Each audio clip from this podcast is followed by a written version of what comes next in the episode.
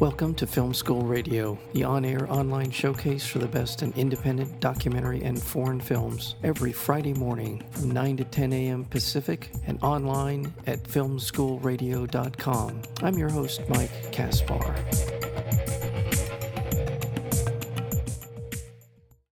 The Los Angeles Asian Pacific Film Festival it enters its 35th edition beginning on May 2nd and uh, we and the, let's go into a little bit about this wonderful film festival.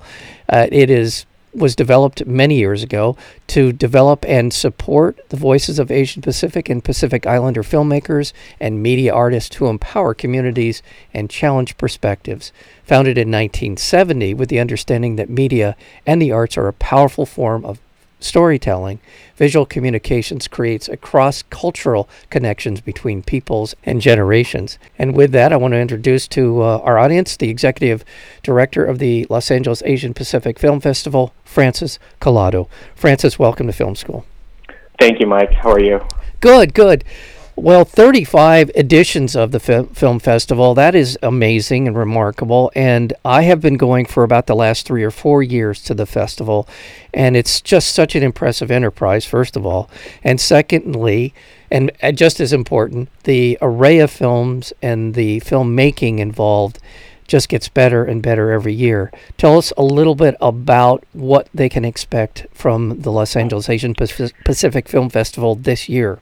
Um, so bigger and better things, obviously, I think is one of the things we want to present. Um, you know, our programming always challenges what it is, what is Asian and what is Pacific Islander, mm-hmm. and what is American as well. Um, this year, we're opening our uh, festival uh, May second with the world premiere of the Yellow Rose, which is a musical uh, drama, but centered around a Filipina American teenager who's also undocumented, based in Texas. So, um, who's an aspiring country singer right? Yeah. Um, and our closing night film, we have the world premiere of Empty by Design by Andrea Walter. Um, so both Filipina directors, um, and both world premieres to, to sort of book in the festival. But we have a lot of great things. Our centerpiece films, we have Justin Chon's um, Miss Purple. We have Emily Ting's Go Back to China, and a, a bunch of other documentaries and shorts programs peppered throughout the nine days that we're going to do the festival. Tell us a little bit about the venues involved here. Where, where can people go to see? Now, the venues, our, our first four days is located in Little Tokyo, which is in downtown LA. We sort of created this festival village with, with the Japanese American National Museum, with the Aratani Theater at the Japanese American Cultural Community Center, plus Downtown Independent, and other sort of um, event places as well in, in Little Tokyo. So it becomes really a festival community hub for folks to just, you know, not just come watch films, but also enjoy the neighborhood and support local businesses. Um, starting Monday, May 6th, we move over to LA Live at the Regal. And actually, most of our programming and films are happening during that. So from Monday to Friday, um, most of our films that are playing um, will be there. So it'll be um, a really full force throughout the nine days that we're, we're doing this. Yeah, I've seen a few of the films, and I can attest to the the quality uh, of these films. I, Yellow Rose is just a terrific film, and what a wonderful performances across the board. But it it's just a it's a terrific film, and um, congratulations on that as an opening night film. Uh, um, I've seen a number of the films actually there at the mm-hmm. festival. Yeah. So can I can I can attest to the the quality of them, uh, particularly in the in the realm of documentary films. I thought it was an exceptionally strong field of documentary filmmaking this year.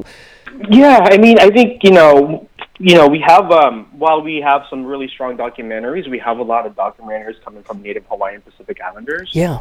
And so, really, you know, coming from Merata, which is out of New Zealand, to eating up Easter, coming to Easter Island. So we're really going, you know, from all corners and edges of uh, Oceania, right, and, and, and the Pacific Islands. So really telling those stories. But we, you know, from documentaries coming out of Seadrift, Texas, to talking about, you know, NFL cheerleaders and sort of the things that they're going through.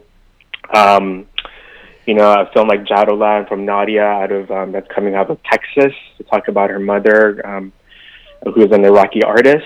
Right, Um, right. And then uh, another film, I from top of my head, Kulap, with, um, Vilay origin story, who's a Lao American, you know, telling that that that story that she has personally. Yeah. Um, so it- it's wonderful. I think it sort of just gives sort of a nonfiction um, spread of what's happening. Really, I, I would say half of the globe. Yeah. Well, and and, and I want to sort of explore that question because you you talked about sort of the diaspora of uh, Asian filmmaking. I was struck by Jaddoland because it's an Iraqi. It's a story of a of a family living, a mom and a daughter living in Texas, and their backstory about what happened to them and their family in Iraq. Hmm And not we don't Um, we don't often think of Iraq as as part of that diaspora. Right, and and I think for us, you know, we, we sort of question what is this, what does it mean to be Asian? Is it this this identity politics that you know our census defines, or do we define it by geography, or do we define it by by a common thread of just human experience, right? Right. You know, and and so I mean, technically, you know, you could say that Iraq is part of the Asian continent, and and, and so what's that? But you know, whether it's Iraqi or, or sort of Middle Eastern Muslim experience, I mean, could also tie into a Muslim experience for Filipinos in the Philippines, right? Yeah. And so, I, I I think we just really want to challenge and, and connect all these different layers, how what connects with people through me, through cinema, through film, and and and I think just a better understanding. And you know, that's a challenge that we, we take up. How do we actually put this festival not just um, to challenge what it means? You know, even for Pacific Islanders or, or Native um, Rapa Nui, Rapa Nui, and Easter Island. You know, this Yeah. is part of you know a country in South America and, and the intersection of of, of, of, of Native Indigenous and in terms of of that, I think for me is amazing, and, and trying to put those stories out there. That's that's what we really want people to see. That there, there's so many differences and similarities in this world. Yes, and I, I, I completely uh, wasn't. I was really enthralled by all of the work that you talked about, and this idea. I think you're absolutely right. I think it's it's wonderful that that uh, there's this depth and breadth to the films and the filmmaking in the festival, and the, of the ones I've seen. Um, there are sort of common themes, and this was what struck me about the documentary program, and that's why I brought it up. Was the the the common themes, the commonality, and you mentioned sort of this the human experience, and also what I'm so struck by is this sort of sense of place, and in in a lot of the films that I've seen, sort of finding um, finding their way, finding the people, the characters, the stories, sort of finding their way in the world, uh, searching for the the a, a cultural connection, a family connection, and a, and an, uh, uh, an affinity and a and a uh, grounding in the place where they find themselves. And these are just common human themes, but it just really plays out beautifully in the films that I've been exposed to from this particular film uh, year, this film festival year. So um, I just it's it's wonderful. I really was struck yeah. by it. Yeah, and it's also the reflection of, of, of these artists and filmmakers, turn, you know, able to empower and empowering through to tell these stories. Right. You know, and, and just to uh, you know, and and you know, as we champion diversity, inclusivity, I mean, we really need to do our job to to gather as much as we can globally, and not just you know as, as best as we can with the limited slots that we have for our festival. Right. Well, how many films are there in the festival this year? Oh, um, I About. think about a, about 150 films, including shorts. Right. Um, you know, and, and, and our short programs as well. You, that's a, that's sort of a different Yeah. way some folks can, can be engaged as well too. So And and this is something. Thank you for bringing up the shorts because increasingly, uh, I say this every year because I try to focus on shorts as much as possible, and certainly when it comes to, for the uh, consideration for the Academy Award nominated films, I'm particularly focused on those. And I have to tell you that some of the best films that I see in the course of the year are short films, animated, live action, documentary. They're uh, they're they're an art form that I believe is evolving. I think that the the the uh, subjects being uh, addressed in them and the way it just they're gaining more and more sort of I'll say credibility that might not be exactly the right word, but they're certainly gaining more traction in the world of Right. film. And I just feel like that's an important part of it. So when people go to film festivals, I think they they seek out short film programs now. Yeah, and, and I think part of it too is just you know a lot of our emerging talent is coming from this pool, right? And and, and folks who are sort of exercising this this this this craft, you know, on, on a ongoing basis, according you know, creating a short film here, maybe creating another short film a few months later, versus sort of maybe for a few of our feature filmmakers are working on that one film for almost three years, you know. And a lot of the talent's there, but it's also just a good way to sort of you know, if you only have maybe 120 minutes to actually enjoy multi- a multitude of stories, you know, that, that we, we as programmers try to connect as a common thread at least. Hmm. Being in Los Angeles also helps us, you know, we have a lot of short form filmmakers, you know, and, and just, and, and rightfully so, because, you know, I think at this point in terms of creating media and, and creating works, I mean, eh, there's really, there's not much as an obstacle as, as it was before when it was more insoluble. Right? Right. Well, and also I, you're forced as a filmmaker, as a storyteller, to be more economical, more resourceful. Usually, there's not a lot of money in a production for a short film, so it forces these people to become, in, you know, better at their craft, if for no other reason. Oh, I that. totally agree with you. Yeah. Yeah. Yeah. Well, well, I want to for people who want to find out more about the Los Angeles Asian Pacific Film Festival. They should go to the website, which it's festival.vcmedia.org. Yeah, that's correct. V, okay, festivalvcmedia.org is, is where you can go and you can find out about the festival information, programs, schedules, ticketing, news, you name it. It's there. Is there a theme for this particular uh, festival this year, or or is there something that you feel like, in addition to sort of the special programming that you're putting on? Right.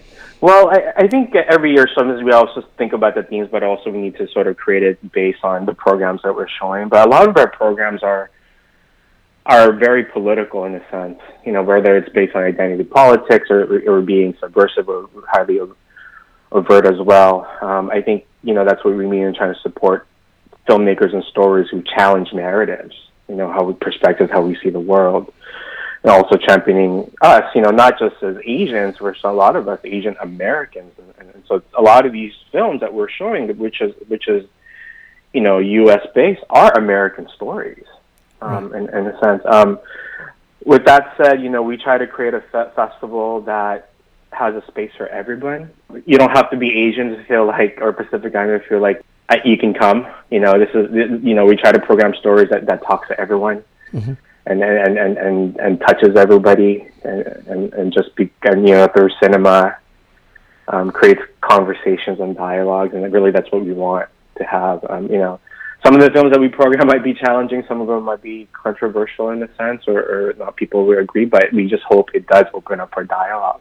In addition to the film festivals, and I mentioned uh, Visual Communications as the umbrella organization, for people who want to be involved, not just to you know as a part of the film festival, as a as an attendee at the film festival, uh, how else can people support what you're doing?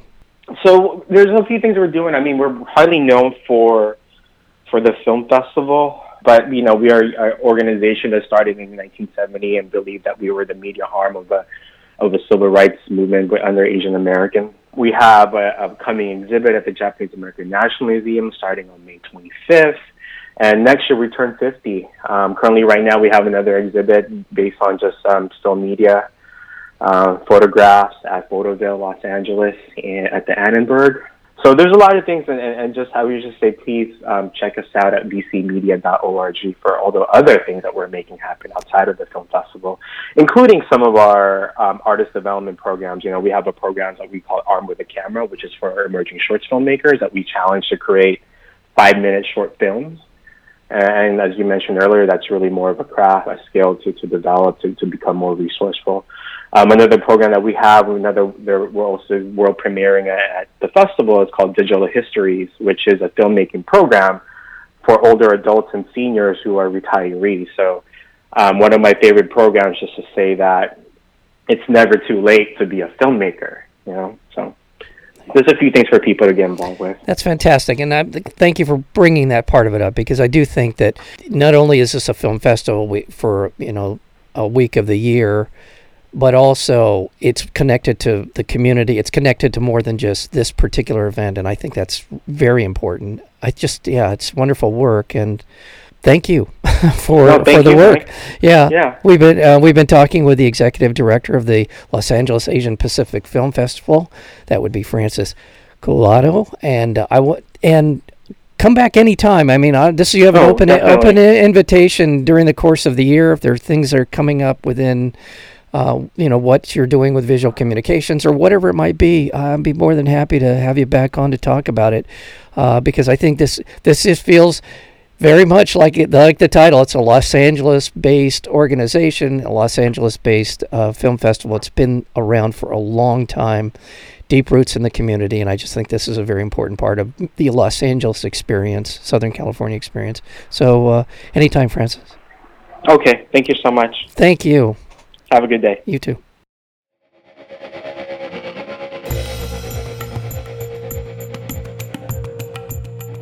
You've been listening to Film School Radio, the on air online showcase for the best in independent documentary and foreign films. You can find out more about the program at filmschoolradio.com. I'm your host, Mike Kaspar. Thank you for tuning in, and we'll see you next week with another edition of Film School Radio.